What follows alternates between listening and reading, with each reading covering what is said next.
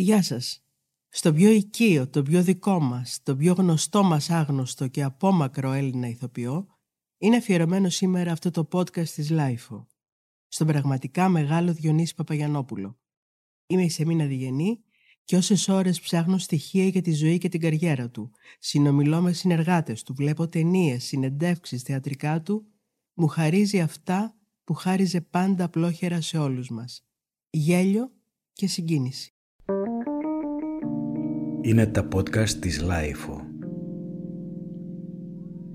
Ο Παπαγιαννόπουλος γεννιέται ακριβώς πριν εκατόν δέκα χρόνια στο Διακοφτό Αχαΐας, στις δώδεκα Ιουλίου του χίλια εννιακόσια δώδεκα. Είναι το έβδομο από τα οκτώ παιδιά του ζευγαριού που διατηρεί το περίπτερο του χωριού. Ο μικρός ατίθασος αλλά και φιλομαθής Διονύσης είναι άσος στο ποδόσφαιρο, το ακόντιο, τη ζωγραφική και το τσάμικο. Κάτι ψάρια τυλιγμένα σε μια σελίδα του Ηρόδοτου, και αυτός δεν άφηνε τίποτα διάβαστο, διάβαζε ό,τι έπεφτε στα χέρια του, του ανοίγουν την όρεξη για πιο σοβαρή μελέτη της αρχαίας γραμματείας. Δίνει κρυφά εξετάσεις στο εθνικό, απορρίπτεται, δεν αρέσει η προφορά του, ιδιαίτερα το λάμδα και το σίγμα, πεισμώνει, λέει και ξαναλέει εκατοντάδες φορές όλες τις λέξεις που τα περιέχουν αυτά τα γράμματα, διορθώνοντας την προφορά του. Δεν θέλεις στο θέατρο να μιλάει χωριάτικα. Την επόμενη χρονιά περνάει στη δραματική σχολή του Εθνικού Θεάτρου και εργάζεται και σε μπακάλικο για να τα βγάλει πέρα. Αποφυτά με άριστα. Τα ευχάριστα νέα ανέλαβε να ανακοινώσει στους γονείς του Εμίλιος Βεάκης, ο οποίος στέλνει τηλεγράφημα σημειώνοντας «Συγχαρητήρια δι' επιτυχίαν Ιούσας». Η μητέρα νομίζει πως ο γιος της έγινε δάσκαλος και πανηγυρίζει. Της εξηγούν ότι έγινε ηθοποιός. Θυμώνει τόσο πολύ που απειλεί να τον αποκληρώσει. Μια διθυραμβική κριτική όμως για το ταλέντο του αλλάζει τα πάντα. Το μονόστιλο αυτό για τον ηθοποιό μπαίνει δίπλα σε ένα θέμα που αφορούσε τότε τον Μιχαλακόπουλο, ήταν υπουργός εξωτερικών. Η μητέρα του, βλέποντας αυτές τις φωτογραφίες δίπλα-δίπλα, αλλάζει γνώμη. Δεν είχα ιδέα από θέατρο. Στο χωριό ερχόταν πάντα ο Καραγκιόζης. Αλλά στην τελευταία τάξη του γυμνασίου ήρθε γυμνασιάρχης ένας νεοτεριστής. Δηλαδή κατήργησε την καθαρέμουσα και μας υποχρέωσε να γράφουμε στη δημοτική. Και έδωσε θεατρικές παραστάσεις και αθλήματα. Στα αθλήματα ήρθα πρώτος στο ακόντιο, επίσης σε καλή θέση στο άλμα εις ύψος και στο τζάμικο χορό. Παίξαμε μετά μια παράσταση να ζήτω μεσολόγγι και απαγγελίες. Μου λέγανε μπράβο, μπράβο, μπράβο. Λέω κάτι θα γίνεται. Όταν πήγα στο χωριό, δεν με αφήνανε να σπουδάσω η μάνα μου. Έγραψα λοιπόν στο φίλο μου τον Γιάννη τον Σπυρόπουλο αν υπάρχουν βιβλία θεατρικά. Μου στέλνει λοιπόν το αγαπητικό της Βοσκοπούλας και άλλα και έκανα παραστάσεις μόνος μου. Μάζεψα τα παιδιά δηλαδή, τους εδίδασκα πώς να τα λένε. Έφτιασα τη σκηνή. Φαντάστηκα ότι ένα σκηνικό έτσι πρέπει να είναι. Αλλά για να μην έχω καμία επαφή, είπα όλα αυτά γίνονται για την εκκλησία. Εις πράξεις και τα έξοδα, γιατί ήθελαν και κάποια έξοδα που δεν είχα. Όταν τελειώσαμε και αυτή τη δουλειά της παραστάσεις, εγώ ήθελα να δω πώς γίνεται, πώς γίνεται θέατρο πάστα. Αναγκάζω τη μάνα μου να σπουδάσω. Δάσκαλος της λέω, δάσκαλος ήθελε. Ήταν δύο τα χρόνια. Και τελειώνω. Ο Βεάκης στέλνει συγχαρητήριο τηλεγράφημα δι' επιτυχίας Ιούσας. Χαρά η μάνα μου, έρχεται δάσκαλος. Φωνάζει το δάσκαλο ηλικιωμένο, δόξα ο Θεός να έρθει το παιδί, λέει και εγώ κουράστηκα. Αλλά πήγε η μητέρα μου στο Αίγιον, που ξέρουν από θέατρο. Και λέει στη Θιαστηλιανή, κοίταξε ήρθε πρώτος. Διαβάζει Βεάκης, τι πρώτος λέει. Λέει δάσκαλο, τι δάσκαλος, αυτός είναι ηθοποιός. Ε, μόνο που δεν τρελάδει. Ο νεαρός Διονύσης δεν γίνεται ποτέ αυτό με το οποίο παραπλανούσε τους άλλους ότι θα γίνει. Το χίλια εννιακόσια τριάντα οκτώ όμως γίνεται υπότης στο βασιλιά Λύρ του Σέξπιρ στο Εθνικό Θέατρο. Για σχεδόν μισό αιώνα ερμηνεύει τα πάντα και συνεργάζεται με τους μεγαλύτερους θειάσους της εποχής του. Από την πρώτη του ταινία το χίλια εννιακόσια σαράντα επτά, «Τα παιδιά της Αθήνας», μέχρι την τελευταία του, «Το ταξίδι στα Κύθυρα», παίζει και σε άλλες εκατόν τριάντα μία ταινίες. πρωτοφανής αριθμός για Έλληνα ηθοποιό. Σκηνοθετείται από σπουδαίους, το Ροντήρι, το Μουσούρι, το Μιχαηλίδη, το Χατζίσκο, τον Αγγελόπουλο και πολλούς ακόμη. Το όνομά του φιγουράρει στον Παπαφλέσσα του Μελά, στη Χάνα Λεπάη στον Παράδεισο του Χάπουτμαν, στην Πινακοθήκη των Ηλιθιών του Τσιφόρου, στη Γειτονιά των Αγγέλων και στο μεγάλο μας τσίρκο του Καμπανέλη, και όχι μόνο εκεί. Δουλεύει ακατάπαυστα, είναι γεννημένος ηθοποιός, σαν να ζει μόνο γι' αυτό. Μια συγκλονιστική στιγμή του τώρα με τον Μάνο Κατράκη στη σκηνή της συμφιλίωσής τους στο ταξίδι στα Κύθυρα. Πάει να ανάψει τσιγάρο και τελικά το δίνει στον Κατράκη. Και του λέει: «Μας βάλανε και πολεμήσαμε. Βγάλαμε τα μάτια μας. Εσύ από εδώ, εγώ από την άλλη μεριά. Χάσαμε και δυο.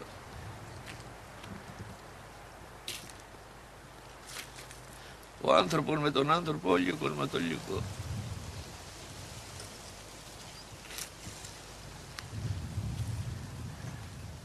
Τίποτα δεν απομείνει εδώ πέρα.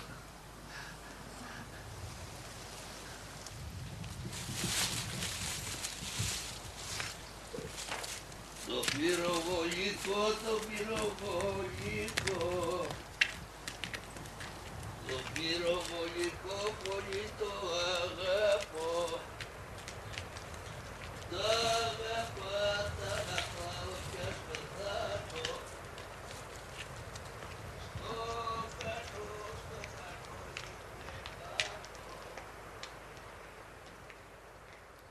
Είχε πει τότε ο Θόδωρος Αγγελόπουλος: «Μα τόσα χρόνια δεν τον βλέπανε αυτόν τον άνθρωπο και τον άφηνε να παίζει κομμωδιούλες και έργα ελαφρά».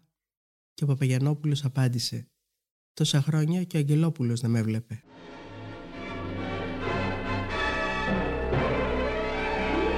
Στην έναρξη της χειμερινής θεατρικής περίοδου, η πρεμιέρα του Θιάσου Αλίκης Βουγιουκλάκη και Μάνου Χατζηδάκη με συμμετοχή του Καρούσου απετέλεσε καλλιτεχνικό γεγονός.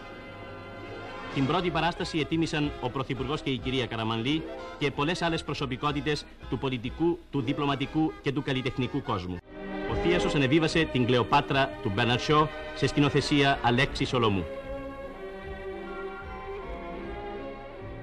Η παράσταση της Κλεοπάτρας έφερε κοντά δύο μεγάλους, τον Γιώργο Κωνσταντίνου και τον Διονύση Παπαγιαννόπουλο. Έτυχε να τον γνωρίσω πάρα πολύ νωρίς, όταν ακόμα ξεκινούσα την καριέρα μου, ήταν το εξήντα δύο, παίξαμε την Κλεοπάτρα. Εκεί γνωριστήκαμε με την Βουγιουκλάκη. Και ήταν κακές συνθήκες μεταξύ μας. Εδώ είναι το αστείο. Μετά γίναμε και φίλοι πολύ. Τι εννοείς? Ε, υποτίθεται έπαιρνε φωτιά η βιβλιοθήκη της Αιγύπτου και εμείς εγκλωβιζόμαστε και έπρεπε να πέσουμε στο νερό, να κολυμπήσουμε και να πάμε απέναντι να γλιτώσουμε. Mm-hmm. Και πηδούσαμε πίσω από τη σκηνή. Είχε κάτω ένα στρώμα βέβαια ότι πέφταμε υποτίθεται στο νερό. Mm-hmm. Και έπρεπε να λέμε να πούμε: «Ελάτε, οφάζε, κάτσε». Λοιπόν, εγώ, σαν νέος όποιος, ήθελα να βάλω και προσθήκη. Άρχισα να λέω διάφορα να μου φάζα. Οπότε κάποια στιγμή το βλέπω και με κοιτάζει καλά-καλά, δύο-τρία μέτρα μακριά μου, και με κοιτάζει λίγο τα μάτια τα διεμένα, περίεργα. Και τελειώνω, λέω: «Δεν μου λες, παιδί μου», λέει, τι, τι λες, τι λες. Λέω: «Τι λέω, λες κάτι πράγματα εκεί πάνω, σου είπε κανένα τα». Μου κατατράπηκα. Λοιπόν, τελείωσε. Και αργότερα, αργότερα έτυχε να συναντηθούμε με, μετά στο επόμενο που έγινε και μετά την Κλεοπάτρα που έγινε το προφιτερόλ που λέμε. Ναι, ναι.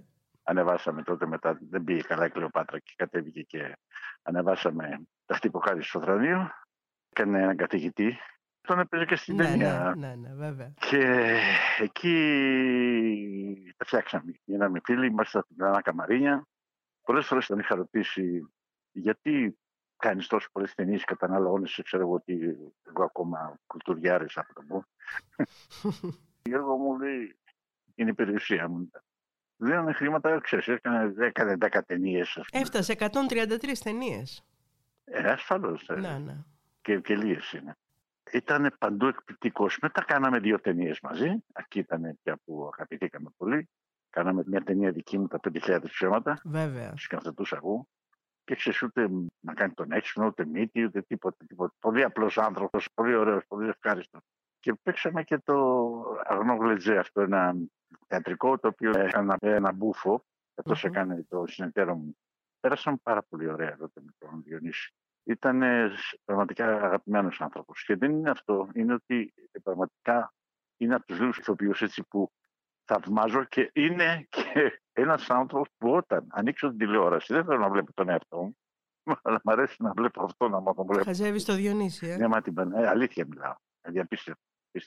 Γιώργο, τι πιστεύεις ότι διαφοροποιούσε τον Παπαγιαννόπουλο από τους υπόλοιπους ηθοποιούς της γενιάς του? Πρώτα απ' όλα ήταν τόσο άμεσος, τόσο αυθόρμητος, τόσο αληθινός σε αυτό που έκανε, τόσο εσόψυχος σε αυτό που έπαιζε, παρόλο που ήταν απλές κωμωδίες, δεν ήταν τίποτα παραπάνω. Κάτι που σας συνέδεε εσάς τους δύο, νομίζω ότι ήταν και το πολύ μοντρένο παίξιμο που κάνατε. Ναι, εγώ έτσι... Και ο ένας και ο άλλος. Εγώ έτσι ξεκίνησα. Για την εποχή σας. Εγώ έτσι ξεκίνησα, η αλήθεια είναι αυτή. Δηλαδή από mm. πριν γίνω ηθοποιός, ε, είχα μια, ένα αποτροπιασμό στην υπερβολή και στο στόμφο, ναι, ναι, στο ναι. παίξιμο, το οποίο γινόταν με έναν τρόπο τελείως απαράδεκτο για μένα. Πιστεύεις ότι ο Παπαγιαννόπουλος σημάδεψε τελικά την εποχή που έζησε για μένα, στο ναι. θέατρο? Κοίταξε, αυτή τη στιγμή είναι γενική η παραδοχή του Παπαγιαννόπουλου. Mm-hmm. Μόλις ακούσουν τον Παπαγιαννόπουλο και λένε τι ωραίος που ήταν, τι ωραίος. Ευτυχώς την έζησε την παραδοχή και όσο ζούσε. Ναι, ναι, ναι. Ευτυχώς. Ναι. Τον, τον αναγνώρισαν οι μεγάλοι σκηνοθέτες, τον χρησιμοποίησαν, τον ανέδειξαν, ναι. τον αξιοποίησαν γενικώς. Ναι, ναι, ήταν σπουδαίος, σπουδαίος. Ο Παπαγιαννόπουλος ήταν δεξιός και φιλοβασιλικός, είχε πει ο ανιψιός του ηθοποιός Τάκης Βλαστός. Είχε φιλία με τον Κωνσταντίνο Γλίξμπορκ, όπως και με τον Κωνσταντίνο Καραμανλή. Όλη του τη ζωή υπήρξε διακριτικός, δεν επιδείκνυε ποτέ τις σχέσεις του. Από καιρό σε καιρό έκανε κάποια ταξίδια και συναντούσε προσωπικά τον Καραμανλή. Η προτίμησή του στη δεξιά παράταξη οφειλόταν εμπολής στη φιλή αυτή. Φίλος καρδιακός υπήρξε και με τον Δημήτρη Χόρν. Όταν φτιαχνόταν η προτομή του στην κεντρική πλατεία του χωριού, τηλεφώνησε ο Χόρν στον Τάκη Βλαστό και τον κάλεσε σπίτι του στη Βασιλέως Γεωργίου. Του έδωσε εκατό χιλιάδες δραχμές. «Αυτά είναι για την προτομή του Νιόνιου», του είπε. Αυτό είναι κάτι που αποκάλυψε μετά το θάνατο του Χόρν ο Βλαστός, καθώς τον είχε παρακαλέσει ο Χόρν να μην μάθει κανείς για την προσφορά του. Ο ανιψιός του διευκρινίζει και κάτι ακόμη. Ο Παπαγιαννόπουλος πολέμησε στην πρώτη γραμμή του ελληνοαλβανικού μετώπου μαζί με τον ηθοποιό Ντίνο Ηλιόπουλο, όπως είχε πει και ο ίδιος ο Ηλιόπουλος. Ποτέ δεν ανήκε στις τάξεις του Εθνικού Στρατού και ποτέ δεν πολέμησε στον εμφύλιο, εφόσον τότε ήταν ήδη επαγγελματία ηθοποιός και έπαιζε στο θέατρο. Η ιστορία της Αλβανίας, παιδιά, ήταν η εξής. Περπατούσαμε νύχτα μέρα. Την ημέρα κρυφά για τα αεροπλάνα και το βράδυ κανονικά πορείες. Όποιος είχε κοντά του μουλάρια ήταν ευτυχής. Εμάς το σύνταγμά μας μας είχε τελευταίο λόχο, έκτο λόχο. Και πίσω από το λόχο ερχόντουσαν τα μουλάρια. Και τι γίνεται στην περίπτωση αυτή? Τη νύχτα πιάνεσαι από την ουρά του μουλαριού, περπατάς, κλειστά τα μάτια και ήσυχος ότι σε πάει το μουλάρι, αλλά κοιμάσαι. Και χτυπάει σάλπιγγα κάποτε. Δώδεκα λεπτά, δώδεκα λεπτά, που σημαίνει στάσεις. Κάνεις δύο βήματα έξω από το μουλάρι, πέφτεις και κοιμάσαι αμέσως. Δεν προφτάνει να σκεφτείς τίποτα. Είναι δώδεκα λεπτά αυτός ο ύπνος. Και χτυπάει σάλπιγγα. Συγκέντρωση, συγκέντρωση. Πεταγόμαστε το μουλάρι. Και συνεχίζω ύπνος με κλειστά τα μάτια, περπατώντας με την ουρά του μουλαριού. Στην πόλεμο είναι και άλλες φοβερές οι στιγμές, οι άλλες στιγμές που ξέρεις, ξέρεις, αν θυμηθείς για μια στιγμή ότι ήμουνα στην Αθήνα οδοστάδε, παραφρονείς και λες ότι φαντασιώνεσαι, δεν ήσουν ποτέ, δεν ήσουν άλλος ποτέ, αλλά είσαι εκείνος.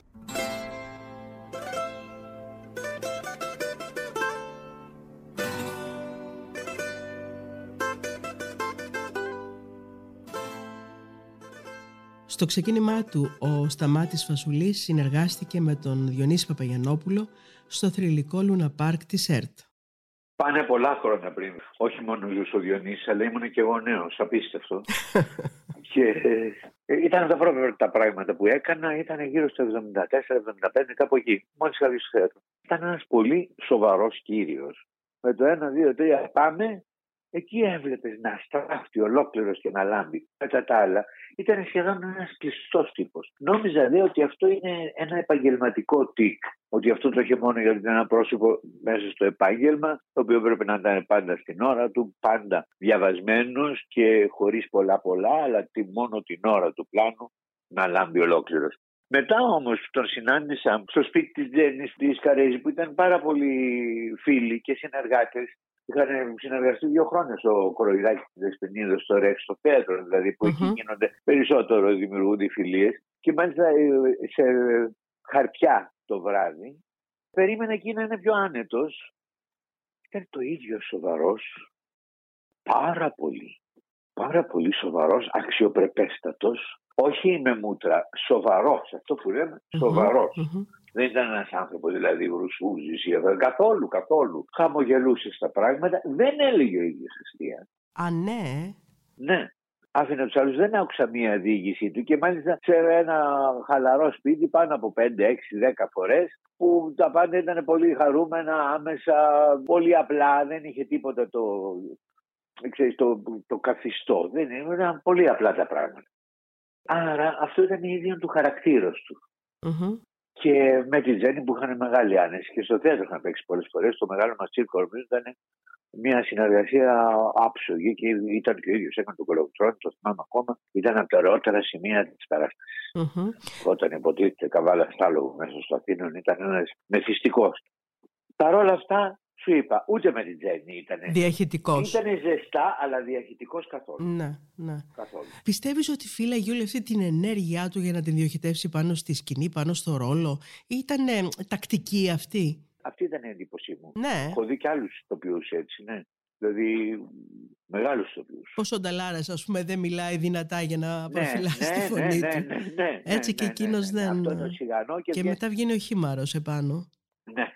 Ήταν και πολύ δοτικός στους νέους ηθοποιούς και πολύ γενναιόδωρος. Πάρα πολύ. Πάρα πολύ. Το, το ένιωσες εσύ αυτό? Ναι, και είναι καταπληκτικό ότι χωρίς να μιλάει, χωρίς να κάνει, ο τρόπος που αντιμετώπιζε τους νέους, και εγώ μόλις είχα βγει στο θέατρο, σου είπα, ο τρόπος, όχι, ας πούμε, ας το παιδί να τελειώσει. Ναι. Έλεγε στο Γιάννη, στο Γιάννη το Δαλιανίδη. Ας το παιδί να τελειώσει. Γιατί κάναμε πρόβα, ας πούμε, mm-hmm, mm-hmm. και ο Γιάννης έλεγε εντάξει, εντάξει, όχι, άσε το παιδί να τελειώσει. Αυτό το θυμάμαι δηλαδή, ότι ήταν πατρικό σχεδόν, αλλά αυστηρός. Α, και βαθιά ευγενής άνθρωπος για να βαθιά, κάνει βαθιά. κάτι τέτοιο. Βαθιά ευγενής, ναι. Και ποτέ, από αυτά που κάνουν δηλαδή, ποτέ δεν του φταίγε τίποτα άλλο παρά μόνο αυτός το γυρισμό. Ποτέ, όλοι οι άλλοι λέγανε, μα αυτό τώρα η κάμερα, αυτό το ένα το άλλο, και πλάσματα που ήταν διάτοντες αστέρες, όχι το άστρο του Παπαγιαννόπουλου. Τους ενοχλούσαν τα πάντα, γιατί δεν μπορούσαν να παίξουν, γιατί ναι, αυτό, ναι, γιατί ναι, το άλλο, ναι. γιατί τούτο, να αλλάξουν την φράση. Σταμάτη, έχεις κρατήσει κάτι δικό του, το οποίο το εφαρμόζεις και εσύ όταν παίζεις? Κοίταξε, όλοι μας από όλους έχουμε πάρει, αν θέλουμε να συνεχίσουμε αυτό που λέμε συνάφη. Ναι. Ένας από αυτούς είναι και ο Παπαγιαννόπουλος. Ξαφνικές αλλαγές από το γέλιο στο θυμό και το αντίστροφο mm. είναι κάτι που όλοι μας έχουμε προσπαθήσει να το κάνουμε, ανεξάρτητα από την επιτυχία που θα έχουμε. Το έκανε μαγικά αυτό, όντως. Το έκανε μαγικά, μαγικά. Από την πλήρη ηρεμία ή το γέλιο, ξαφνικά. Τρελαινόταν. Και αυτό το μάτι γινόταν δολοφονικό. Φύγε από εδώ. Ας το πάτο μου, φύγε. Γρήγορα. Μέσα βαθιά στην κουζίνα να πας. Τι ήταν αυτά που μου τηλεφώνησες, κακούργα? Εσύ ήσουν στο τηλέφωνο. Μίλα! Γιατί δεν πίστευα στα αυτιά μου. Μη φωνάζεις. Αν θα φωνάζω, θα ουρλιάζω. Ουρλιάζω, αλλά σιγότερα.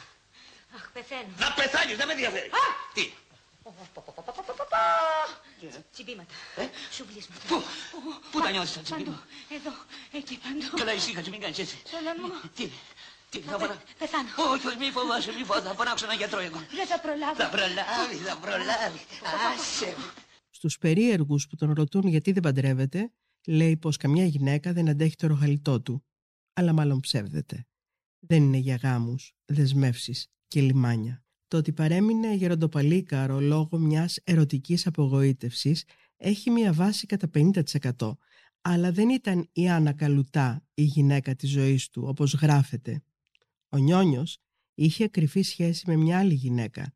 Ήθελε να παντρευτούν και να κάνουν παιδιά, αλλά δεν ήταν εφικτό, καθώς εκείνη ήταν ήδη παντρεμένη. Ο Νιόνιος, ο θείος μου, λέει ο Βλαστός, θεωρεί το μεγάλος εραστής. Αυτό που τον έκανε να ξεχωρίζει από τους άλλους συναδέλφους του, μεγάλους εραστές σαν τον Κώστα Χατζηχρήστο, ήταν ότι ποτέ δεν ήθελε να ξέρει κανείς με ποια είχε σχέση. Ο Αλέκος Σακελλάριος και η Ροζίτα Σώκου λένε για τον Διονύση Παπαγιαννόπουλο. Έζησε μια ζωή μοναχική, μοναχική τυπικός. Γιατί ουσιαστικός δεν ήταν καθόλου μοναχική. Ζούσε μόνος του σε μια γκαρσονιέρα στη λεωφόρο Αλεξάνδρας, από εκεί πέρα, σε ένα στανάκι. Και εκεί ε, τη μοναξιά του την παρηγορούσαν πολλές και διάφορες ευγενείς υπάρξεις. Πολλοί το λένε ότι οι κομικοί δεν είναι εύθυμοι άνθρωποι στην ιδιωτική του ζωή. Εκείνο που είναι όμως σίγουρο είναι πως οι κομικοί είναι μεγάλοι εραστές. Μου το είχαν πει από όταν ήμουν μικρή και δεν το πίστευα. Στην Ιταλία ο Ρενάτο Ράσελ δεν μέτραγε τις γυναίκες που έχει. Για τις επιτυχίες του Σαρλό και το τι του έχουν κάνει και το τι δίκες και μηνύσεις για παράνομα παιδιά, όλοι τα ξέρουμε. Εδώ στην Ελλάδα ήταν ο Χατζηχρήστος, ο Αυλονίτης. Ε, ο Παπαγιαννόπουλος είχε και αυτός πάρα πολύ μεγάλες επιτυχίες. Ποιος? Αυτό το ορκισμένο γεροντοπαλίκαρο. Χαίρετε. Χαίρετε, τα σέβομαι στη μαμά σας. Ευχαριστώ. Πω, πω, πω. Τι έπατε τώρα? Με κοροϊδεύεις. Τι πλάσμα είναι αυτό? Η μικρή που μένει από πάνω είναι? Ναι, αυτή είναι. Χαλάλης. Χαλάλης σου ρε Ντίνο, και όσα σου πά πάρει ένα σφουγγάρι και σβήστα όλα. Τώρα με δουλεύεις ρε? Σε δουλεύω εγώ. Αδερφή έχει, όχι τόσο μεγάλη, μικρή, μικρή έχει. Όχι, δεν έχει. Τι να σου κάνω, θα γινόμαστε πατσανάκηδες. Πόσα χρόνια θα ζήσουμε? Εγώ θα ζήσω πολλά. Αλλά σχέτως αυτού μιλά σοβαρά για τη μικρή. Αλλά, παιδί μου, έφτασε το βράδυ, κάθισα και το σκέφτηκα. Ρε Σπυράκη, λέω, στη σημερινή εποχή εμείς είμαστε γέροι. Εσύ λύσεξε να μας γεράσεις. Δεν κοιτάς δίπλα σου να δεις τι γίνεται? Για τι πράγμα? Όλα τα κουρασμένα παλικάρια παντρεύτηκαν μικρούλες για να ξανανιώσουν. Για στο στόμα. Πάρτουν με τη σειρά. Πάρτους. Τσάρλι Τσάπλιν. Μάλιστα. Ο πρώτος διδάξας. Ο... Το... Ποιος το λέει αυτό? Εγώ το λέω. Τι ποιος το λέει? Ο Νιάρχος. Ναι, είδες πως τα κατάφερε με τη φορντίτσα. Σπαθεί το πατριωτάκι μας, έβγαλα στους προπρόσωπους. Άμα άλλασα. Πες τον ρε εκείνος ο τραγουδιστής με το μεγάλο στόμα, με τα μεγάλα αυτιά. Ο, ο Σινάτρα. Ο, ο Σινάτρα, κοίτα βρε, όλα τα ξέρει. Mm. Αμα εκείνος ο άλλος, ο πιο μεγάλος. Ποιος? Ο Πάμπλο Μπαμπαλής. Ποιος είναι αυτός? Ο Πάμπλο. Ο Πάμπλο Γκαζάλς. Με τον βιολοτζέρο του. Άμα ο Πικασό, με το πινέλο του. Ο άλλος, ο άλλος πες τον, ο μαέστρος μου, ρε, εκείνος με το μουστακάκι έτσι. Ο, ο Ξαβιακού. Ο Ξαβιακού, κοίτα ρε, μου τα ξέρει. εξήντα οκτώ χρονών άνθρωπος και παντρεύτηκε κοσάρα. Και Ισπανίδα. Ο Λέο Τάβρος. Ο Γιάννης Δαλιανίδης αναφέρεται σε ένα παράπονο του Παπαγιαννόπουλου σε σχέση με το Λούνα Πάρκ και σε μια αδυναμία του. Μπορώ να μιλήσω για αυτόν τον α, εκπληκτικό ηθοποιό, με την α, τρομακτική τεχνική. Μια τεχνική αξιοθαύμαστη. Μια τεχνική που, γιατί πολλοί λένε για τους ηθοποιούς που έχουν τεχνική ότι είναι εγκεφαλική. Όχι, ο Παπαγιαννόπουλος δεν ήταν εγκεφαλικός ηθοποιός. Απέναντίας ήταν τελείως αυθόρμητος και από τα μεγαλύτερα ταλέντα, από τους καλύτερους καρατερίστες κομικούς που εγώ τουλάχιστον συνεργάστηκα. Ήταν από τους πιο άξιους ηθοποιούς της γενιάς του. Ο Νιόνιος δυστυχώς, δυστυχώς μπορούσε να παίξει πολύ μεγάλους ρόλους και δεν τους έπαιξε. Δεν ξέρω αν φταίει σε αυτό το εθνικό μας θέατρο ή γενικώς τα κρατικά μας θέατρα ή αν φταίει αυτός ο ίδιος. Μπορούσε όμως να είχε παίξει τους μεγαλύτερους ρόλους του διεθνούς ρεπερτορίου και ιδιαίτερα θα μπορούσε ακόμα να παίξει Αττική Κομμωδία. Είναι λίγο αστείο. Ο Διονύσης Παπαγιαννόπουλος, ο οποίος είχε γυρίσει του κόσμου τις ταινίες στον ελληνικό κινηματογράφο, κάνοντας τις περισσότερες φορές κάποιους μπαμπάδες ή της Αλίκης της Βουγιουκλάκη ή της uh, Τζένης της Καρέζη. Και στο θέατρο είχε παίξει πάρα πάρα πάρα πολλούς ρόλους. Ο ίδιος υπήρξε και θείας άρχης και έκανε ε, τουρνέ ε, περιοδίες σε όλη την Ελλάδα σαν θείας άρχης. Αυτός ο άνθρωπος χρειάστηκε να παίξει στο Λούνα Πακ για να γίνει πανελλήνια τόσο γνωστός, τόσο που να ταυτιστεί πια με τον Κυριώργη και να μην τον λέει κανένας Διονύση ή Παπαγιαννόπουλο. Όπου κι αν πήγαινε, παντού τον φωνάζαν Κυριώργη. Και ήταν και λίγο το παράπονό του. Παράλληλα και ε, εκείνο που ε, το θαύμαζα, όχι το θαύμαζα αυτό το χάζευα σε αυτόν, ήταν η χαρά του όταν βρισκόταν μέσα σε έναν χώρο με ωραίες γυναίκες. Έκανε σαν μικρό παιδί. Ήταν η αδυναμία του, κυριολεκτικά η αδυναμία του. Ήθελε να περιβάλλεται συνέχεια από νέες και ωραίες κοπέλες. Τότε πια ήταν σαν ένα παιδί που του είχαν κάνει ένα πάρα πολύ ωραίο δώρο. Ε, για πού το βάλες εσύ? Μπα, δεν κατάλαβα. Από πότε πρέπει να δίνουμε και αναφορά? Από σήμερα, δεν έχεις να πας πουθενά. Γιατί? Κηρυχτήκαμε σε κατάσταση πολιορκίας. Α, δεν άκουσα ειδήσεις. Βρε, έχουμε καλεσμένους. Αφού έχουμε τραπέζι τον Τζακ, δεν τις τα πες εσύ? Ποιο Τζακ? Τον αντεροβγάλτη? Θαύμα, τρελαίνομαι για εγκλήματα. Με την Ελένη Ερήμου, ο Παπαγιαννόπουλος συνυπήρξε το χίλια εννιακόσια εβδομήντα στην ταινία «Ο Δασκαλάκος ήταν λεβεντιά». Η πρώτη μου γνωριμία, επαφή με τον Διονύση, με τον κύριο Διονύση Παπαγιαννόπουλο. Εμείς ε, τότε έτσι λέγαμε τους ηθοποιούς, τους, ε, τους μεγαλύτερους, φτασμένους, ναι. ε, αυτούς που εκτιμούσαμε. Ε, εμείς είμαστε νέοι που το βγαίναμε και εκείνοι βέβαια ήταν για μας ενδάλματα. Άνθρωποι που εξέπεμπαν και σεβασμό και νιώθαμε και εμείς τον αντίστοιχο σεβασμό προς αυτούς. Έτσι η πρώτη μου, θυμάμαι, φορά που το γνώρισα ήταν όταν ήμουνα στο πρώτο ξεκίνημά μου σε μια ταινία όπου ήταν και αυτός συμπρωταγωνιστής. Ήταν ο Βουτσάς. Μιλάμε για το Δασκαλάκο, ε? Για την ταινία Δασκαλάκος. Δασκαλάκου, ναι. Ο Δασκαλάκος. Εκεί δεν ε, κατάλαβα πολλά πράγματα, γιατί δεν βλεπόμαστε μετά το, τα γυρίσματα, φεύγαμε. Ε, απλώς εγώ είχα μία αίσθηση, επειδή φώναζε και ήταν άγριος, ότι ήταν ένας ηθοποιός, τέλος πάντων, που δεν σ' άφηνε και πολλά περιθώρια να το προσεγγίσεις, ας πούμε. Είχε μία απόσταση. Ε, αργότερα παίξαμε μαζί και το γνώρισα πια πιο κοντά, mm-hmm. αλλά πάλι ήταν απόμακρος και όταν ε, είμαστε στο θέατρο, θυμάμαι, ήταν ε, απεισίαστος, ασυνήθιστος άνθρωπος θα μπορούσα να πω, απλός, σοβαρός, ε, απροσπίτος, βαρύς, mm-hmm. ε, σιωπηλός. Δεν θυμάμαι ποτέ να... Ε, είχαμε βρεθεί στο καμαρίνι του. Δεν θυμάμαι ποτέ να είχαμε βρεθεί σε μια κοινωνική εκδήλωση, ας πούμε, ούτε καν σε πρεμιέρα. Το συναντούσαμε μόνο στη σκηνή επάνω. Και μετά πάλι δεν το ξαναβλέπαμε. Θυμάμαι, ίσως να λέγαμε ένα καληνύχτα. Δεν τον γνώρισα πολύ σαν άνθρωπο. Σαν καλλιτέχνη, βέβαια, τον θαύμαζα και μου έκανε πολύ, έτσι, εντύπωση από πού έβγαινε όλη αυτή η πληθωρικότητα και μια βουνίσια, θα έλεγα, αρχοντιά που είχε. Ένας λόγος που έβγαινε από μέσα την ψυχή του, πληθωρικός, έσφιζε από ζωή ο λόγος του.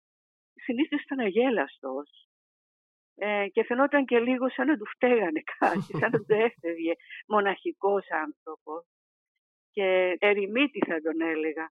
Αυτή την αίσθηση είχα. Ωστόσο η σκηνή ήταν ο χώρος του και η ζωή του, νομίζω.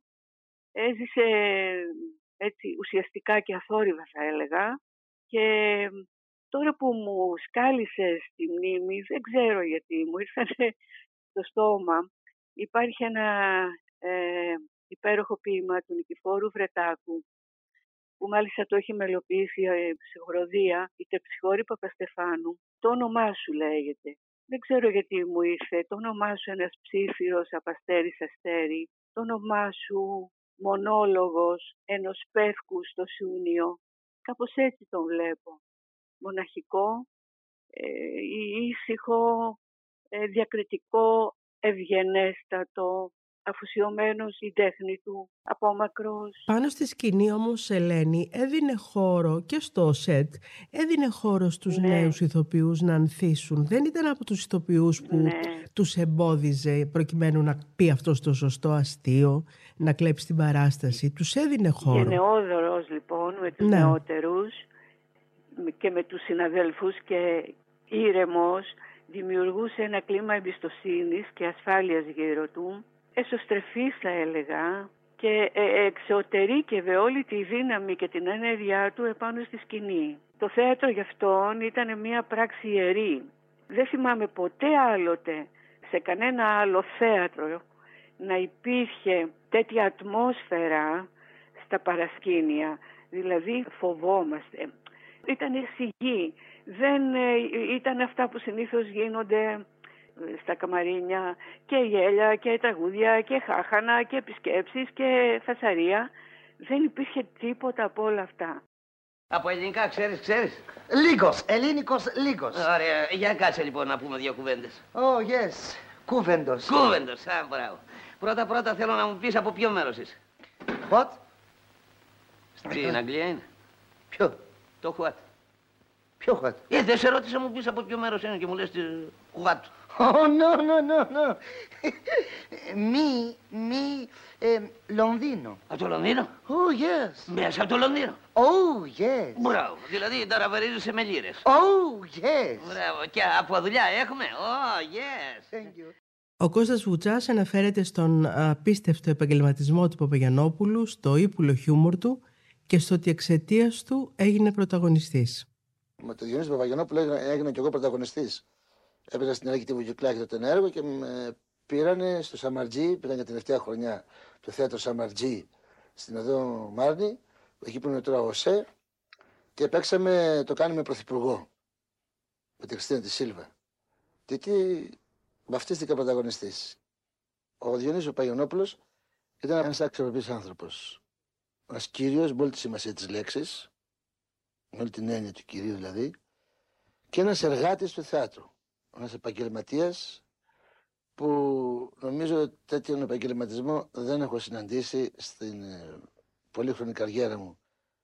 Ένας ε, άνθρωπος που το θέατρο το σεβότανε, το λάτρευε, το έβλεπε σαν εκκλησία το θέατρο. Έχει παίξει φοβερούς ρόλους, πάρα πολλούς ρόλους.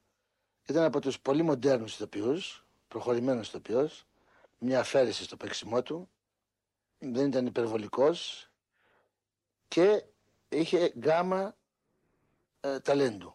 Δηλαδή μπορούσε να παίξει από τον πιο σοβαρό ρόλο μέχρι τον πιο αστείο. Κάθε έργο που έπαιζε το έντυνε με ποιότητα. Όποιο και να ήταν αυτό το έργο, όποιος και να ήταν αυτός ο ρόλος, το έντυνε με την ποιότητά του και με την αξιοπρέπειά του. Δεν χανόταν ποτέ μέσα σε κακά έργα, όταν έπαιζε κάποια κακά έργα, ή σε κακούς ρόλους, σε άσχημους ρόλους. Θυμάμαι μια φορά. Με κάνει ο Βαγγέλης Λεβαδάς στην Αθήνα, στο Αμιράλ, εγώ, Ισμαήλ Αγιούλη και ο Διονύσης Παπαγιαννόπουλος, και πήγαμε στο σπίτι του Γιαλαμά, στο σπίτι του Πρεδεντέρη να διαβάσουμε ένα έργο του Γιαλαμά Πρεδεντέρη. Λοιπόν, ε, το διάβασε ο Γιαλαμάς, ο οποίος Γιαλαμάς διαβάζει και γελάει, και όταν τελείωσε η ανάγνωση, σηκώνει ο Διονύσης, σοβαρός, σοβαρός, βάζει το γροπουλί και φράγει πάλι μια ρεπούμπλικα. Λέει, παιδιά, εμένα δεν με χρειάζεται. Λέει, σας ευχαριστώ πάρα πολύ, και έφυγε, δεν τ' άρεσε το έργο. Ολό δεν τ' άρεσε. Πήγαμε έξω και νικούσαμε ένα δυο νιόνια εδώ πέρα. Πήγα, δεν με χρειάζεται. Δεν, δεν χρειάζεται να κάτσω εγώ σε αυτή τη δουλειά. Σας έχετε το βουτσάκι, και εντάξει, μην τι κάνετε. Παρατηρήστε τα άλλα και πάνε. Ε, και τελικά το φτιάξαμε το έργο, το φτιάξαμε το έργο. Είχε δίκιο βέβαια ο, ο Διονύσης, γιατί ήταν πάντα και δίκαιος άνθρωπος. Δεν ήταν άδικος. Το φτιάξαμε το ρόλο του Διονύση και έτσι έγινε ο θείασος αυτός που είμαστε στο, στο Αμιράλ. Και λέμε το έργο τα κουμπιά της εποχής. Ο Διονύσης είχε ένα χιούμορ. Ήπουλο, κρυφό, που δεν το περίμενες. Δηλαδή, μπορούσε να σε κοροϊδέψεις, να σε, να σε, σε πει το αστείο, χωρίς να το καταλάβεις. Βέβαια, έβγαινε πάντα αυτό το πράγμα. Ήταν όμως πάρα πολύ σοβαρός άνθρωπος. Δεν έδινε δικαιώματα για, ξέρετε εγώ, για πλάκες μέσα στη δουλειά. Σεβόταν πάρα πολύ τη δουλειά ο Διονύσης Παπαγιαννόπουλος. Πάρα πολύ τη σεβόταν. Μιλάμε δηλαδή για δέος μπροστά στη δουλειά. Έτσι είναι, ξέρεις τι, να σου πω κάτι, όλοι οι παλιοί θεατρίνοι. Το θέατρο το είχαν πάνω απ' όλα. Δηλαδή, δεν ξέρω, εγώ τους αυτούς παλιούς θεατρίνους που γνώρισα, τον Κωνσταντάρα, τον Αυλονίτη, τον Σταυρίδη, ο Μιράτ, όλοι αυτοί οι ηθοποιοί, ο Ηλιόπουλος, δεν ξέρω, έχουν μια, ένα σεβασμό, ένα δέος και στέκονται γονικλινείς μπροστά στο θέατρο. Ο Παπαγιαννόπουλος δούλευε πολύ, πάρα πολύ. Έφτασε στο σημείο να γυρίζει ταυτόχρονα έξι ταινίες, ενώ ταυτόχρονα έπαιζε κάθε βράδυ στο θέατρο. Κάποτε συνέβη το αδιανόητο. Κοιμήθηκε πάνω σε σκηνή, ενώ έπαιζε με το Σταυρίδι. Απίστευτο. Δεν είχα μία ταινία να τελειώσει για να έχω άλλη. Είχα τέσσερις πέντε μαζί. Και σε καθέναν που κλείναμε συμφωνία, με ρωτούσε, έχεις άλλη? Όχι, λέω, η δική σου. Ο άλλος, έχεις άλλη? Όχι. Και έτσι γυριζόντουσαν οι ταινίες. Ήταν μια εποχή που είχαμε, θυμάμαι τις ταινίες τώρα, παίζαμε στη Βέμπο. Ήταν ο Θίασος Βέμπο, Σταυρίδη, Παπαγιαννόπουλο. Όταν γυρίζουν τα χελιδόνια. Λοιπόν, μετά την παράσταση, ερχόταν ο παραγωγός, φεύγαμε, πηγαίναμε στο Πορτοχέλι, μας περίμενε καΐκι, πηγαίναμε απέναντι σπέτσες, γυρίσαμε, το καΐκι μας έφερε πάλι, πηγαίναμε στην παράσταση. Το άλλο βράδυ, ο παραγωγός, ο άλλος, κατευθείαν στα Βίλια, Γιάννος και Παγώνα. Από τα Βίλια, τα ξημερώματα, επήγαινα στα Νιάτα, άλλη ταινία, της Πέτσης Μπουμπουλίνα. Τέλος πάντων, γινόντουσαν έτσι αυτές οι ταινίες και θέατρο μαζί. Από το σπίτι περνούσα επί μία εβδομάδα, οκτώ μέρες, εννέα μέρες, μόνο να ξυριστώ και να πληθώ και έφευγα τρεχάλα. Στο σκηνικό του θεάτρου κοιμόμουν. Πίσω από την πόρτα είχα μία καρέκλα και έλεγα στον άνθρωπο του θεάτρου μας, τον υπάλληλο, ξύπναμε όταν πει την τάδε φράση να μπω και πες μου τι είπε. Και έτσι έμπαινα στη σκηνή. Αλλά η κούραση ήταν υπερβολική. Ήτανε λοιπόν στη δεύτερη πράξη μια σκηνή που ήταν ο Σταυρίδης και εγώ. Όπως τα λέγαμε λοιπόν με τον Σταυρίδη. Τον κοιτούσα, τον κοιτούσα, είμαι όρθιος, τον ακούω, τον μιλάει με τα μάτια ανοιχτά, αλλά κοιμάμαι. Στη σκηνή έτσι κοιμάμαι και σε κάποια στιγμή γέρνω και πέφτω και με πιάνει ο Σταυρίδης. Συνήλθα, του λέω, πού είμαστε, τι λέγαμε. Τι να πούμε, λέει, τώρα κοιμόμαστε. Το χίλια εννιακόσια εβδομήντα τρία παίζει τέσσερις διαφορετικούς ρόλους στη θρυλική παράσταση του Καμπανέλλη, το μεγάλο μας τσίρκο, στο Θίασο Καρέζη Καζάκου. Πολλοί έρχονται να δουν μόνο εκείνον. Η Καρέζη τον λατρεύει και λέει γι' αυτόν. Εγώ από τα πρώτα μου βήματα στο θέατρο και στον κινηματογράφο είχα τη χαρά και την τύχη να συνεργαστώ μαζί του. Και πραγματικά ήμουν ευτυχισμένη κάθε φορά που βρισκόμουν κοντά του. Ιδίως στη σκηνή. Νομίζω ότι πολλά έχει να διδαχτεί κανείς από τον Νιόνιο. Τον Νιονιό μου, όπως τον έλεγα. Ε, όλα αυτά τα χρόνια τον θαύμαζα και τον αγαπούσα πολύ. Και έπειτα ήρθε το μεγάλο μας τσίρκο.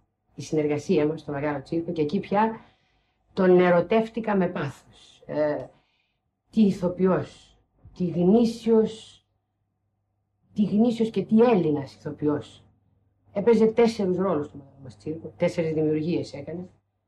Άλλαζε κάθε βράδυ τέσσερες μάσκες και δεν τον είδα ποτέ, ούτε μία φορά, ούτε μία βραδιά, έναν ολόκληρο χρόνο, ένα χειμώνα και ένα καλοκαίρι που παίζονταν το έργο, δεν τον είδα μία φορά κουρασμένο. Ο Νιόνιος ζει μονάχος του και έχει μια μονάχα αγάπη, τη δουλειά του. Γι' αυτό και εκείνη τον αγαπάει τόσο πολύ. Γι' αυτό τον αγαπάμε τόσο πολύ όλοι μας. Ίσως εγώ τον αγαπάω λίγο περισσότερο από τους άλλους. Ακούτε ωραία τωρινοί Έλληνες. Εμείς επολεμήσαμε για να έχετε εσείς τα γράμματα για το ψωμί που δεν είχαμε. Και να μην θέλετε θάματα. Για να ζήσετε μια ζωή αληθινή. Ε, ωρε Παπαβλέσσα, σήκω και λαβόηθα με. Αφήστε τον αγώνα το δικό μας. Κοιτάξτε το δικό σας. Πού είναι οι τρεις του Σεπτέμβρη. Πού είναι το Σύνταγμα σας. Ο Σεπτέμβρης είναι παιδί του Μάρτη και εσείς παιδιά δικά μας. Οι πεθαμένοι με τα πεθαμένα και οι ζωντανοί με τα ζωντανά. Σε τρία από τα πιο γνωστά έργα του Καμπανέλλη, στη γειτονιά των Αγγέλων, στο Κανόνι και τα Ειδώνη και στο μεγάλο μας τσίρκο, ο Παπαγιαννόπουλος έδωσε ρεσιτάλ. Θριάμβευσε. Ο Καμπανέλλης είχε πει τότε. Πραγματικά εξαίρετος, με τρομερές δυνατότητες. Προσωπικά πιστεύω ότι του έδωσε την ευκαιρία να δημιουργήσει με τους ρόλους που είχε σε έργα μου κάτι πάρα πολύ ωραίο και χάρηκα που και τις τρεις φορές οι κριτικές ήταν γι' αυτόν θριαμβευτικές. Βεβαίως είχα και εγώ την ανταμίμια μου ότι είχα μια ιδανική ερμηνεία του κειμένου μου. Από τις εργασίες μας έχω να θυμηθώ κάτι που μου κατηγορούσε συνέχεια, ότι είμαι εχθρός του γέλιου. Αυτό όμως κρύβει μια αντίφαση, γιατί εγώ πιστεύω ότι οι θεατές στα έργα μου πάντα γελάνε. Υπάρχει πάντα το κωμικό στοιχείο μέσα στα έργα μου, το οποίο Είδε, σύνοδη πορεία απόλυτα με το δραματικό. Ε, απλώς διαφωνούμε στη δόση του γέλιου. Εκείνος είναι ίσως πιο συναισθηματικός από μένα και θέλει το κοινό να γελάει πολύ. Εγώ είμαι πιο ψυχρός, θέλω αυτό το γέλιο πιο ελεγχόμενο. Θα ήθελα όμως να κλείσω με κάτι, α, ότι τη μεγάλη μου πίστη για το ταλέντο του και το ότι δεν του έχουν δοθεί όσες ευκαιρίες του αξίζουν για να κάνει περισσότερα πράγματα. Νομίζω ότι το Εθνικό Θέατρο θα πρέπει να χρησιμοποιήσει τον κ. Παπαγιαννόπουλο, γιατί θα ήταν ένας εξαίρετος ερμηνευτής σε κωμωδίες του Αριστοφάνη, του Μολιέρου και ακόμη σε σεξπιρικές κωμωδίες. Ο μεγάλος Κώστας Χατζηχρήστος υποκλίνεται στο μέγεθος του Παπαγιαννόπουλου και συγκινείται μιλώντας για τη σχέση τους. Συνεργάστηκα τρία χρόνια που θα ήθελα να ήταν δεκατρία. Ένας άψογος ηθοποιός, μελετημένος πάντα, γιατί είχε το αντίστροφο το δικό μου. Διάβαζε πάρα πολύ, ενώ εγώ δεν διάβαζα. Ίσως οι επιτυχίες μας να ήρθανε στο αυτός να διαβάζει και εγώ να μην διαβάζω. Και γίναμε και οι δύο πρώτοι και συνεργαστήκαμε τρία χρόνια, που επαναλαμβάνω πάλι, θα ήθελα να ήταν δεκατρία. Τέτοια καλή συνεργασία υπήρχε. Ήταν ένας άνθρωπος σωστός και έκανε καλά τη δουλειά του. Τίποτε εκτός της δουλειάς του. Τίποτε που να μην ενδιαφέρει τη δουλειά. Το θεωρώ τιμή γιατί μιλάω για τον Παπαγιαννόπουλο. Το θεωρώ τιμή. Για μένα, σας λέω μια λέξη. Ο Διονύσης Παπαγιαννόπουλος δεν πέθανε. Κάθεται εδώ. Απλώς δεν το βλέπουμε. Καλή σημαντική. Ευχαριστώ πολύ. Δεν μου λες... Ε, Κανέλος. Ε, Κανέλος. Να ξεχνάτε το όνομά μου όλο, κύριε βουλευτά. Κανέλος. Να θυμόσαστε τα μπαχάρια. Κανέλες, γαρίφαλα, καταλάβετε τη ρίγανη. Δεν μου λες Κανέλο. Αυτός ο κύριος Παπαϊκονόμου. Μάλιστα. Ο, ο Πτέραρχος. Ο Πτέραρχος. Φάνηκε στο ξενοδοχείο ή ακόμα. Μάλιστα, κύριε βουλευτά, ήταν να πάρω στο σαλόνι και μίλαγε με τους Αμερικάνους. Αμερικάνικα. Του λέγαν φάρα, φάρα, φάρα. Ο Γιάννης Ευαγγελίδης συναντήθηκε και αυτός με τον Παπαγιαννόπουλο στο τηλεοπτικό Λούνα Πάρκ του Γιάννη Δαλιανίδη. Τον Διονύση τον αείμνηστο Παπαγιαννόπουλο, τον ήξερα βέβαια στο θέατρο, τον έβλεπα, τον θαύμαζα, τον ήξερα. Έτυχε μια εποχή να βρεθούμε σε ένα σίδερο του Δαλιανίδη, στο περίφημο εκείνο Λούνα Πάρκ. Έκανα μια αντικατάσταση εγώ. Λίγο καλύτερα τον γνώρισα στο... στο σπίτι της Καρέζης και του Καζάκου, που η Καρέζη του είχε μια αδυναμία. Μεγάλη αδυναμία, βέβαια, βέβαια. Βέβαια, μεγάλη αδυναμία. Και δύο-τρεις, μπορεί και τέσσερις φορές συναντηθήκαμε σε ένα, ξέρω εγώ, ουίσκι να πιούμε, να συζητήσουμε ή να παίξουμε κανένα χαρτάκι εκεί να περάσει η ώρα. Επέλεγε πάρα πολύ έτσι αυστηρά τις παρέες του και τους φίλους του. Κοίταξε, πάντα το, το ύφος του μου έκανε εντύπωση. Mm-hmm. Σε ανέλυε... Ας πούμε, ήξερες ότι μπορεί να βασίσεις πάνω του, τον εμπιστευόσουνα του, ήταν δυνατός, ήταν βράχος, ήταν μπουντέλι. Αυτό ήταν πολύ σημαντικό. Όλοι έχουν να πούν πάντως για το πόσο γενναιόδωρος ήταν και πάνω στη σκηνή και στα γυρίσματα και πώς... Δεν το έλεγε ποτέ. Ναι. Το έκανε πράξη. Uh-huh. Όπως το κάνανε πράξη οι μεγάλοι, ορισμένοι μεγάλοι, όχι όλοι οι μεγάλοι. Η Τζένη το έκανε πράξη αυτό, ο αείμνηστος, ο, ο, ο Αλέκος, ο Αλεξανδράκης. Δεν είχαν ανάγκη τη γενναιοδωρία τους, τη βγάζανε πάνω στη σκηνή, σ' αφήνανε να εκφραστείς, να υπάρξεις. Για τον νέο ηθοποιό πολύ σημαντικό. Πολύ, δεν ξέρεις πόσο σημαντικό, mm-hmm. γιατί επικρατούσε καμιά φορά, ας πούμε, ειδικά στην κωμωδία, το κέντρο Ελενίτσα, ας πούμε. Εσύ θα είσαι πιο πέρα, εγώ πιο μπροστά και κάτι τέτοια. Καμία σχέση. Κοίταξε, η ευτυχία είναι ότι ζήσαμε σε μια εποχή, η δική μου γενιά, που είναι, δεν, δεν ξέρω αυτό είναι γεροντολατρία που λέω αυτή τη στιγμή, αλλά δεν θα επαναληφθεί. Ο Ερίκος Θελασσινός και ο ανιψιός του Τάκης Βλαστός επισημαίνουν για τον Διονύση Παπαγιαννόπουλο. Δεν θα ξεχάσω συγκεκριμένα ένα επεισόδιο όταν πέθανε ο Νίκος ο Ξυλούρης, με τον οποίο είχε συνεργαστεί στο μεγάλο μας τσίρκο με την Καρέζη του Καζάκο, στην οποία ο Παπαγιαννόπουλος έκανε τότε το Βενιζέλο και που έπαιζε σε πολλούς ρόλους. Ήταν θαυμάσιος στον Ανφέρο του Βενιζέλο, διότι έκανε μία, ένα μακιγιάζ που νόμιζες ότι ξαναζούσε ο Βενιζέλος. Τόσο πολύ καλός. Είχε εντυπωσιάσει τον Ξυλούρη, ο οποίος τον αγαπούσε πολύ. Όταν λοιπόν πέθανε, επειδή ήταν φίλος μου, ο Ξυλούρης μου παρακάλεσε να πάμε σπίτι του. Να, τη γυναίκα του τη γνώριζε, δηλαδή ήθελε να γνωρίσει τα παιδιά του, να του πάει κάτι δωράκια. Αυτό με συνεκίνησε πάρα πολύ. Γιατί ο Διονύσης Παπαγιαννόπουλος ήταν πέραν από καλλιτέχνης, σωστός άνθρωπος, καλός φίλος, αγαπητός σε όλους. Θυμάμαι σε μια δουλειά που είχαμε δουλέψει μαζί, παρόλο πρωτανύψη του, όταν ήθελε να με φωνάξει μπροστά σε άλλους, ακόμα και όταν είμαστε οι δυο μας, δεν έλεγε Τάκη. Έλεγε κύριε Βλαστέ, ελάτε να σας πω. Αυτό που δεν θα ξεχάσω είναι ότι μετά από μια διένεξη που είχαμε και αφού είχα πάρει μια απόφαση να τον πλησιάσω και να τα ξαναφτιάξουμε, το βράδυ που συζητούσα με κάτι φίλους ότι θα πρέπει να πάω να μιλήσω στον Νιόνιο και να του πω ότι θα πρέπει να τα βρούμε πάλι, εκείνο το βράδυ ο Νιόνιος ήταν νεκρός. Η άποψη του Αλέκου Τζανετάκου για τον μεγάλο ηθοποιό. Ο Νιόνιος ήταν ένας, ένας γλυκύτατος άνθρωπος, πολύ φίνος κωμικός, έπαιζε από εθνικό θέατρο μέχρι ρεπερτόριο, ό,τι ήθελε έπαιζε ο άνθρωπος. Και δυνατό χέρι, ε. Γερό, δυνατό χέρι, γιατί πάντα έκανα τους γιους του που κάνουν κάποιες γάφες, τους κακομαθημένους γιους, και με φώναζε. Και... Πού, τι έκανες, μου λέει, παπ! Ξέρεις, ήταν ωραίος στα Χαστούκια. Ωραίος, καθαρός, λέει, δεν σου πιάνε αυτή, ξέρω εγώ, ή κάπου αλλού να πονέσεις. Έλεγε το σενάριο εδώ, του λέει δύο-τρεις φαλιάρες να βγει από το πλάνος που να βγει, να φυλακτεί. Τράβε και κανένα δυο παρακάτω, ξέρω εγώ. Αν είχε άκτη, του είχα κολλήσει, γιατί πάντα του κόλλαγα, γιατί μ' άρεσε να ζωχαδιάζεται. Ξέρεις, αυτή η ζωχάδα του που έβγαινε και στον κινηματογράφο ήταν ανθρώπινη, ήταν πολύ καλή και μ' άρεσε. Του, τον εκούρτιζα από τα γυρίσματα, ξέρω, του κρύβα τα μακιγιάζ, του κρύβα το πουκάμισο. Και σε φτιάξω, μου λέει, και στο γύρισμα έδειχνε κάνα δυο παραπάνω, ρε. Ήταν πάρα πολύ καλός. Συνεργάτης με τα όλα του.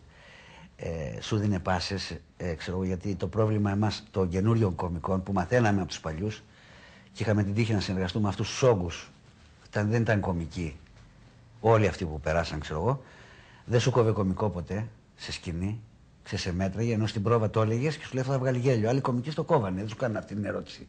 Το άφηνε, σε άφηνε και παραπάνω, ξέρω, γιατί δεν είχε να φοβηθεί τίποτα ο άνθρωπος. σαράντα ένα χρόνια είναι πολύ πια. Δεν είναι θέατρο. Είναι ραδιόφωνο, είναι τηλεόραση, είναι ταινίες. Νομίζω ουδής θα έχει κάνει παγκοσμίως, λέω ουδής, εκατόν τριάντα τρεις ταινίες. Και εκείνο που με ευχαριστεί είναι να ασχολούμαι με ήρωες Έλληνες. Πιστεύω εγώ ότι ένας ηθοποιός που θα παίξει ένα μουζίκο, ένα δούκα, ο Έλληνας ηθοποιός θα προσπαθεί να τον παίξει. Στον Έλληνα το Ρωμιό δεν προσπαθεί. Ή είναι ή δεν είναι, ή πέτυχες ή απέτυχες. Θα κάνω τι θα έκανε ο Μπάρπας μου ο Αριστίδης, ή αν είχε αυτά τα περιστατικά που λέει ο συγγραφέας. Ή αυλαία ανοίγει, να αντικρίσουμε τον κόσμο, να αρχίσει η παράσταση. Ή ο φακός ανοίγει, το ίδιο πράγμα είναι. Δηλαδή, εκείνο που ποθεί ο ηθοποιός δεν είναι αυτό που υπάρχει ή αυτό που πέρασε. Θέλω να πω, αν με ρωτήσετε από τόσους εκατοντάδες ρόλους, ποιος μου κάνει εντύπωση, ποιος μου αρέσει και σε ποιον μένω, θα σας πω σε κανέναν. Θα μείνω σε αυτόν που θα έρθει, πώς που να υπάρχει, μετά στον άλλον που θα έρθει. Έχω γυρίσει πολλά μέρη. Και αρκετά στο εξωτερικό, βέβαια όλη την Ελλάδα. Αλλά επηρεασμένος, δεν αγαπώ και δεν πιστεύω ωραιότερο μέρος κανένα του κόσμου από το διαχωριστό. Κανονίζαμε να περάσουμε το Πάσχα του χίλια εννιακόσια ογδόντα τέσσερα στο χωριό, λέει ο ανιψιός του Τάκης Βλαστός. Ένα χρόνο πριν είχε τελειώσει το χτίσιμο του σπιτιού του στο Διακοφτό, ενός μεγάλου άνετου σπιτιού που πάντα ονειρευόταν με σκοπό να αποσυρθεί εκεί. Η καρδιά του όμως τον ενοχλούσε. Είχε κάνει επέμβαση μπαλονάκι στο Λονδίνο, αφού τότε δεν γινόταν εδώ, χωρίς να μας πει τίποτα. Περισσότερο για να μην στενοχωρήσει τη μάνα μου. Μας είχε πει δηλαδή ότι πήγε για να κοιτάξει το θέμα του ποδιού του. Αυτός ο ξεχωριστός άνθρωπος πέρασε τη ζωή του όπως ακριβώς ήθελε. Με τα βιβλία του, τα φυτά του, τους τσακαρισμένους φίλους του, τη δουλειά του που λάτρεψε, βοηθώντας κρυφά δεκάδες φτωχές οικογένειες. Πέθανε στις δεκατρείς Απριλίου του χίλια εννιακόσια ογδόντα τέσσερα σε ηλικία μόλις εβδομήντα δύο ετών. Βρέθηκε στο σπίτι του λίγες μέρες αργότερα. Προς τιμήν του, ο Δήμος Διακοπτού τοποθέτησε την πρωτομή του στην πλατεία. Όλοι εμείς που τον αγαπήσαμε πολύ, τον τοποθετήσαμε στην καρδιά και τη μνήμη μας. Ο Διονύσης Παπαγιαννόπουλος, εκατόν δέκα χρόνια τώρα, παραμένει ακαταμάχητα γοητευτικός. Είναι τα podcast της λάιφο.